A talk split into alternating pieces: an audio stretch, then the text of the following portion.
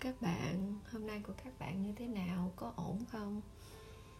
Thì hôm nay mình sẽ giới thiệu đến các bạn một quyển sách mà mình rất thích, uh, của tác giả Nguyễn Phi Vân.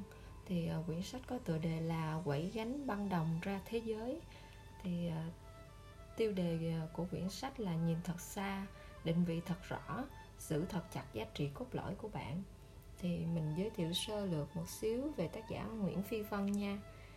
À, cô Nguyễn Phi Vân là người đã làm việc và trải nghiệm cuộc sống tại hơn sáu mươi quốc gia trên thế giới, từ công việc của người dọn phòng, chạy bàn đến các vị trí lãnh đạo như giám đốc marketing quốc tế, tổng giám đốc khu vực châu Á Thái Bình Dương và giám đốc phát triển toàn cầu của một tập đoàn.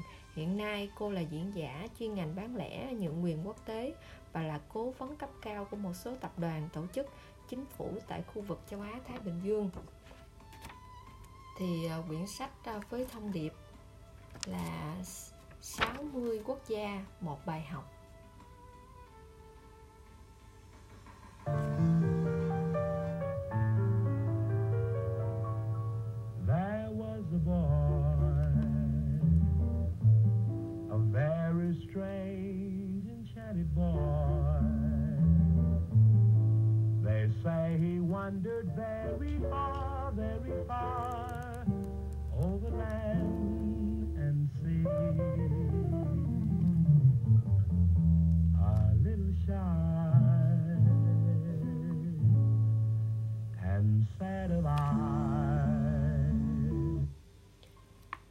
Có một bài hát với tựa đề Natural Boy do Nat King Cole hát từ những năm một nghìn chín trăm bốn mươi tám mà sáu mươi bảy năm sau đó mới có một người ngồi nghe và thấm thía.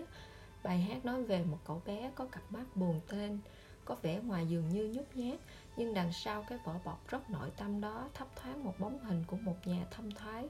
Người ta đồn rằng cậu bé đã bôn ba khắp chân trời góc bể, kể vô số những câu chuyện hay ho về thế giới lạ kỳ.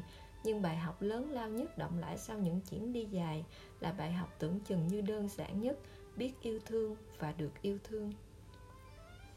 Tôi sinh ra ở Việt Nam cũng như bao người trẻ khác, đã từng mang trong mình một ước mơ chinh phục thế giới. Thời còn trẻ, ai mà chẳng ăn to nói lớn, máu sôi sùng sục và tim đập như nhạc phim bước nhảy. Hai mươi mấy năm sau, vào một đêm mưa gió bão bùng ở Sài Gòn, trên đường Nguyễn Du, nghe anh bạn phán một câu: em bây giờ là công dân thế giới. Cái quán nhỏ, gió ồ ồ, còn mình thì tay chân lạnh ngắt. Cũng từ cái đêm định mệnh đó, cái đêm mà mở đèn, tắt đèn, hai mươi bận vẫn không ngủ được, tôi bắt đầu ghi lại những câu chuyện về hành trình bước ra thế giới. Hai mươi mấy năm bôn ba làm việc tại gần sáu mươi quốc gia, làm từ cái chân dọn phòng khách sạn, chạy bàn các kiểu nhà hàng cho đến tổng giám đốc khu vực châu Á, giám đốc phát triển toàn cầu của một tập đoàn, tôi vẫn ngỡ ngàng khi được gọi là công dân thế giới. Huênh hoang một chút thì nói về cái ly cốc tay trị giá hơn một trăm đô tại khách sạn bảy sao. Bề ngoài một chút thì nói về những tấm hình selfie chụp lia lịa trước kim tự tháp Ai Cập hay khu lăng mộ Taj Mahal. Thế nhưng đằng sau những thước phim làm hậu kỳ rất kỹ ấy, mấy ai biết được sự thật về con đường gian nan để bước ra thế giới. Nếu thử trò chơi phút thật lòng, tôi sẽ nói thế này: tôi đã từng sợ hãi, tôi đã từng thiếu hiểu biết, tôi đã từng sai lầm, tôi cũng đã từng cố chối bỏ bản thân mình chỉ vì mong muốn được trở thành những người khác. Công dân thế giới mà vậy có mất mặt quá không ta? Hai mươi mấy năm sau, hành trình đi ra thế giới đối với tôi là hành trình trở về nguồn cội, trở về nơi nuôi dưỡng hạt giống tâm hồn. Đi để học cách yêu thương con người, đi để biết cái tôi khổng lồ không là gì trong sự hiện hữu của vũ trụ, đi để hiểu khái niệm vô cùng tương đối của được và mất, đi chỉ để tìm lại chính mình. Đừng gọi tôi là công dân thế giới, bài học lớn lao của tôi cũng chẳng khác ở Natural Boy là mấy. Biết yêu thương và được yêu thương. Quyển sách này là một trong những bước đầu tiên để tôi học cách biết yêu thương, học cách chia sẻ một cách mộc mạc, chân thật, với mong muốn phần nào giúp các bạn trẻ tự tin bước ra thế giới. Nguyễn Phi Vân.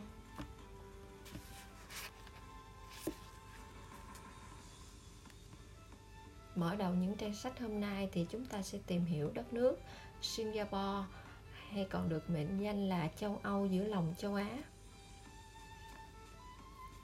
Nếu tính về số lần làm thủ tục sân bay trong hành trình bay nhảy của hai mươi năm qua, không cần nghĩ nhiều tôi cũng biết mình dừng chân ở Singapore nhiều nhất. Có một thứ cảm giác thở phào nhẹ nhõm không thể tả được mỗi khi dừng chân ở đất nước này. Mọi thứ đều trở nên dễ dàng hơn rất nhiều, từ chuyện nhỏ cho đến chuyện lớn, từ chuyện đơn giản cho đến chuyện cực kỳ phức tạp.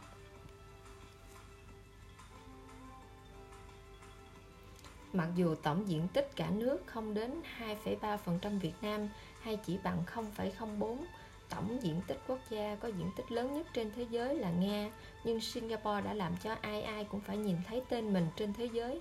chín năm liền, Singapore dẫn đầu bảng xếp hạng quốc tế là nước tạo điều kiện kinh doanh dễ nhất do Ngân hàng Thế giới World Bank bình chọn.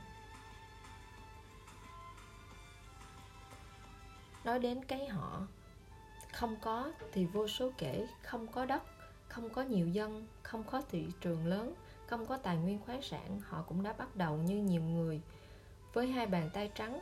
Rồi tháng tám năm hai không một lăm, họ đón mừng sự kiện trọng đại S G năm mươi, năm mươi năm vàng son đưa Singapore từ không có gì thành cái gì cũng có. Thời những năm chín mươi, khi mới bắt đầu đi làm trong ngành khách sạn, cứ thấy mấy anh Singapore là tôi xách dép bỏ chạy. Họ nổi tiếng là dân hay phàn nàn, ui trời chuyện nhỏ mà cứ phải phàn nàn. Tính người Việt mình thì vốn xuề xòa dễ thông cảm, nên thấy phàn nàn quá đâm ra khó chịu, có lúc cũng đâm ra ghét. Sau này con ếch đi ra thế giới rồi, con ếch mới hiểu Singapore là một trong những dân tộc làm việc hiệu quả nhất. Nói có sách, mách có chứng. Singapore dẫn đầu châu Á và đứng thứ năm trên thế giới về hiệu quả lao động tính bằng G D P trên đầu người đang làm việc.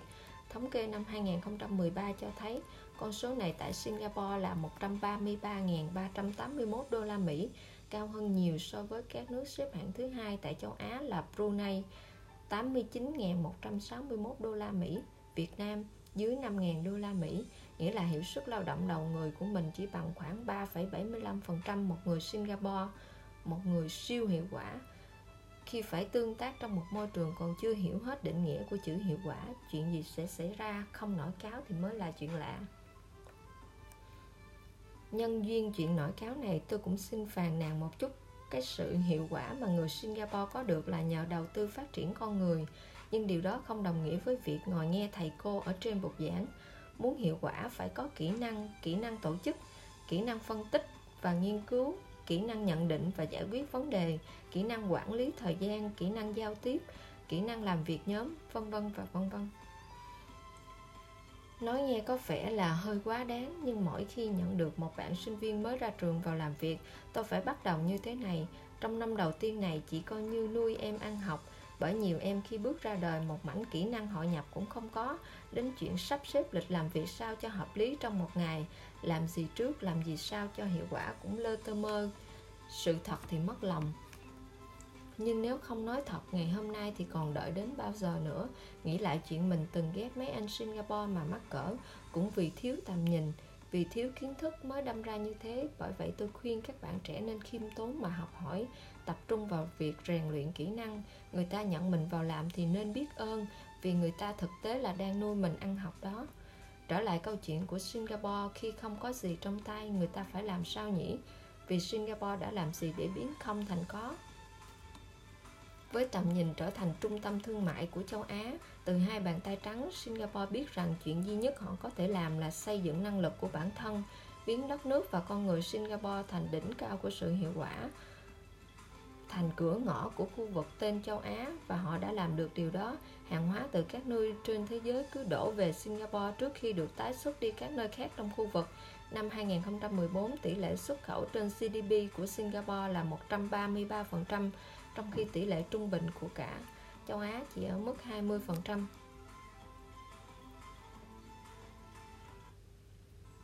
Singapore còn được mệnh danh là đất nước của những điều dễ nhất. Ngày xưa ba tôi hay dạy, hãy chuẩn bị sẵn sàng khi rồi khi cơ hội đến. Cái câu này sau bao nhiêu năm nghiệm lại cũng thấy đúng. Khi năng lực bản thân chưa đủ thì cơ hội nó chẳng thèm ghé mắt, lưu manh một chút thì quơ quơ quào quào. May mắn có khi cũng xớp được một em, nhưng mà cái em cơ hội đó chẳng bao lâu nó cũng hiểu ra rằng với mình thì nó chẳng có đường phát triển, thế là nó xăm xăm bỏ đi. Trong kinh doanh có một triết lý rất hay, famine not hunting, phải biết nuôi trồng chứ không nên chỉ lo đi săn bắt. Nếu cả đời chỉ lo đi săn cơ hội thì cả đời cũng chỉ biết là kẻ thợ săn nơm nớp từng ngày. Còn nếu biết bỏ công gieo trồng hạt giống, đúng là hồi đầu có cực một chút, nhưng một ngày kia nó sẽ nở ra một bầy cơ hội. Singapore đã gieo trồng hạt giống cách đây năm mươi năm chỉ để vươn đến tầm nhìn. Họ tạo ra cho đất nước này những điều dễ nhất, và thế là người ta ùn ùn kéo về đây làm ăn. Giao thông vận chuyển ư? Singapore đứng top năm trên thế giới về chất lượng cơ sở hạ tầng, nhất là các cảng hàng không và cảng biển. Sân bay Changi, sân bay mà tôi ưa thích nhất, được tổ chức hàng không Skytrax bình, bình chọn là sân bay tốt nhất thế giới năm hai không một bốn. Changi đứng thứ tám trên thế giới về số lượng hành khách và dẫn đầu châu Á với hơn một trăm bốn mươi lăm triệu lượt khách trong năm hai không một bốn, nghĩa là gấp hai mươi sáu lần dân số của Singapore. Dân số là năm phẩy sáu triệu. Một đất nước có diện tích chỉ bằng hai phẩy ba phần trăm Việt Nam, vậy mà khách đến sân bay lại đông hơn Việt Nam gấp năm lần. Đến làm ăn là dễ, làm ăn rồi thì thuế thu nhập doanh nghiệp lại thấp mười bảy phần trăm, trong khi khu vực châu Á chỉ có Hồng Kông ưu đãi về thuế là mười sáu phẩy năm phần trăm, nếu so với Việt Nam hai mươi hai phần trăm. Đứng từ góc độ nhà đầu tư nước ngoài, ai không ai mà không thích được ưu đãi. Một vấn đề nữa mà người làm kinh doanh rất quan tâm là vấn đề giải quyết tranh chấp. Làm ăn thì phải có tranh chấp, thế nhưng nếu đưa ra giải quyết tại tòa án Singapore thì chỉ có một trăm năm mươi ngày là giải quyết xong, trong khi đó bình quân số ngày giải quyết tranh chấp ở khu vực Đông Á lên đến năm trăm năm mươi bốn ngày. Ở Việt Nam, theo tôi được biết thì có trường hợp đến vài năm.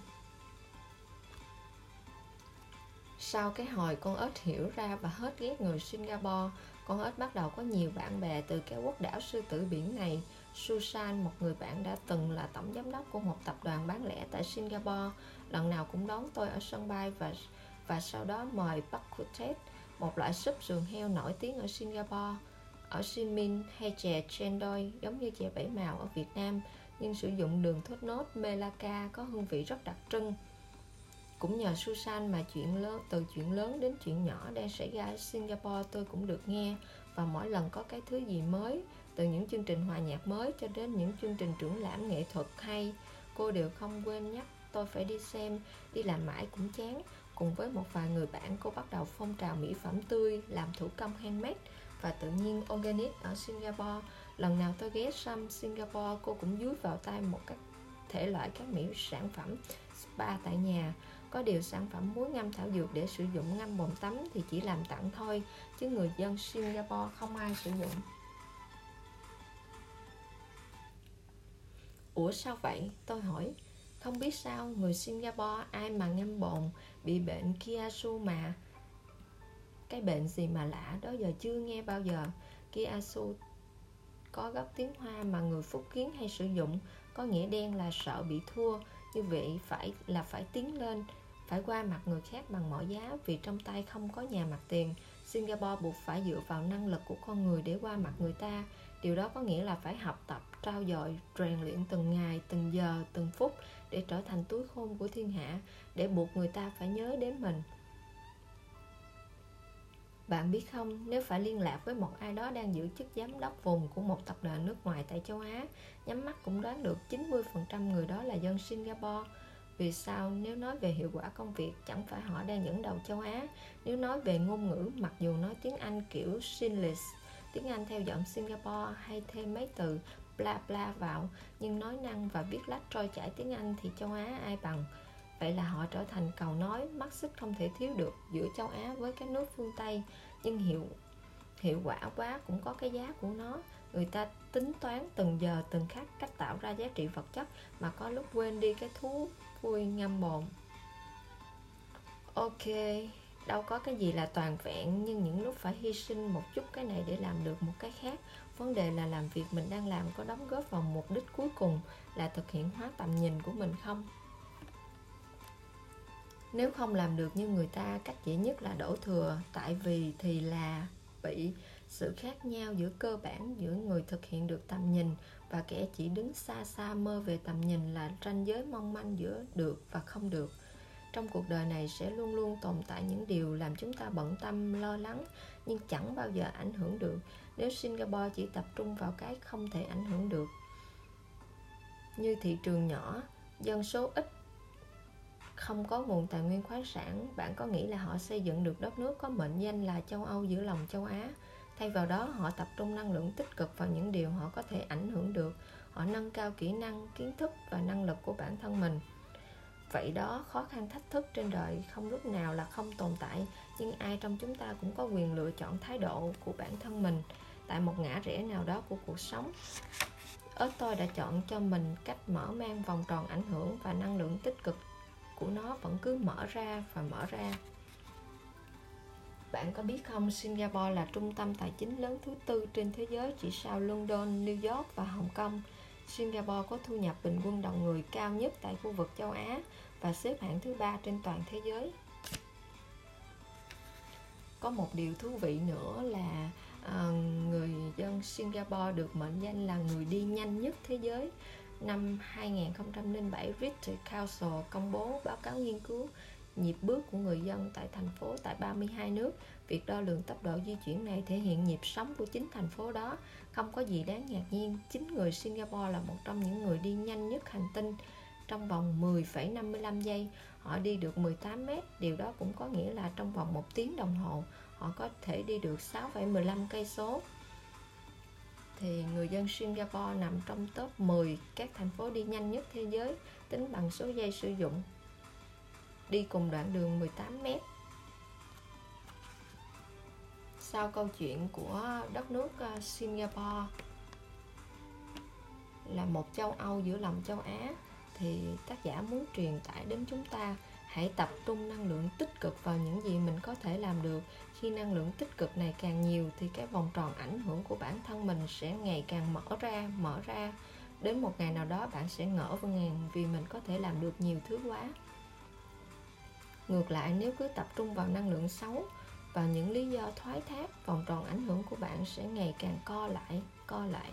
Đừng ngạc nhiên nếu một sớm mai thức giấc, bạn bỗng thấy mình bất lực, thấy mình vô dụng, thấy mình vật vờ trôi nổi trong cuộc đời này.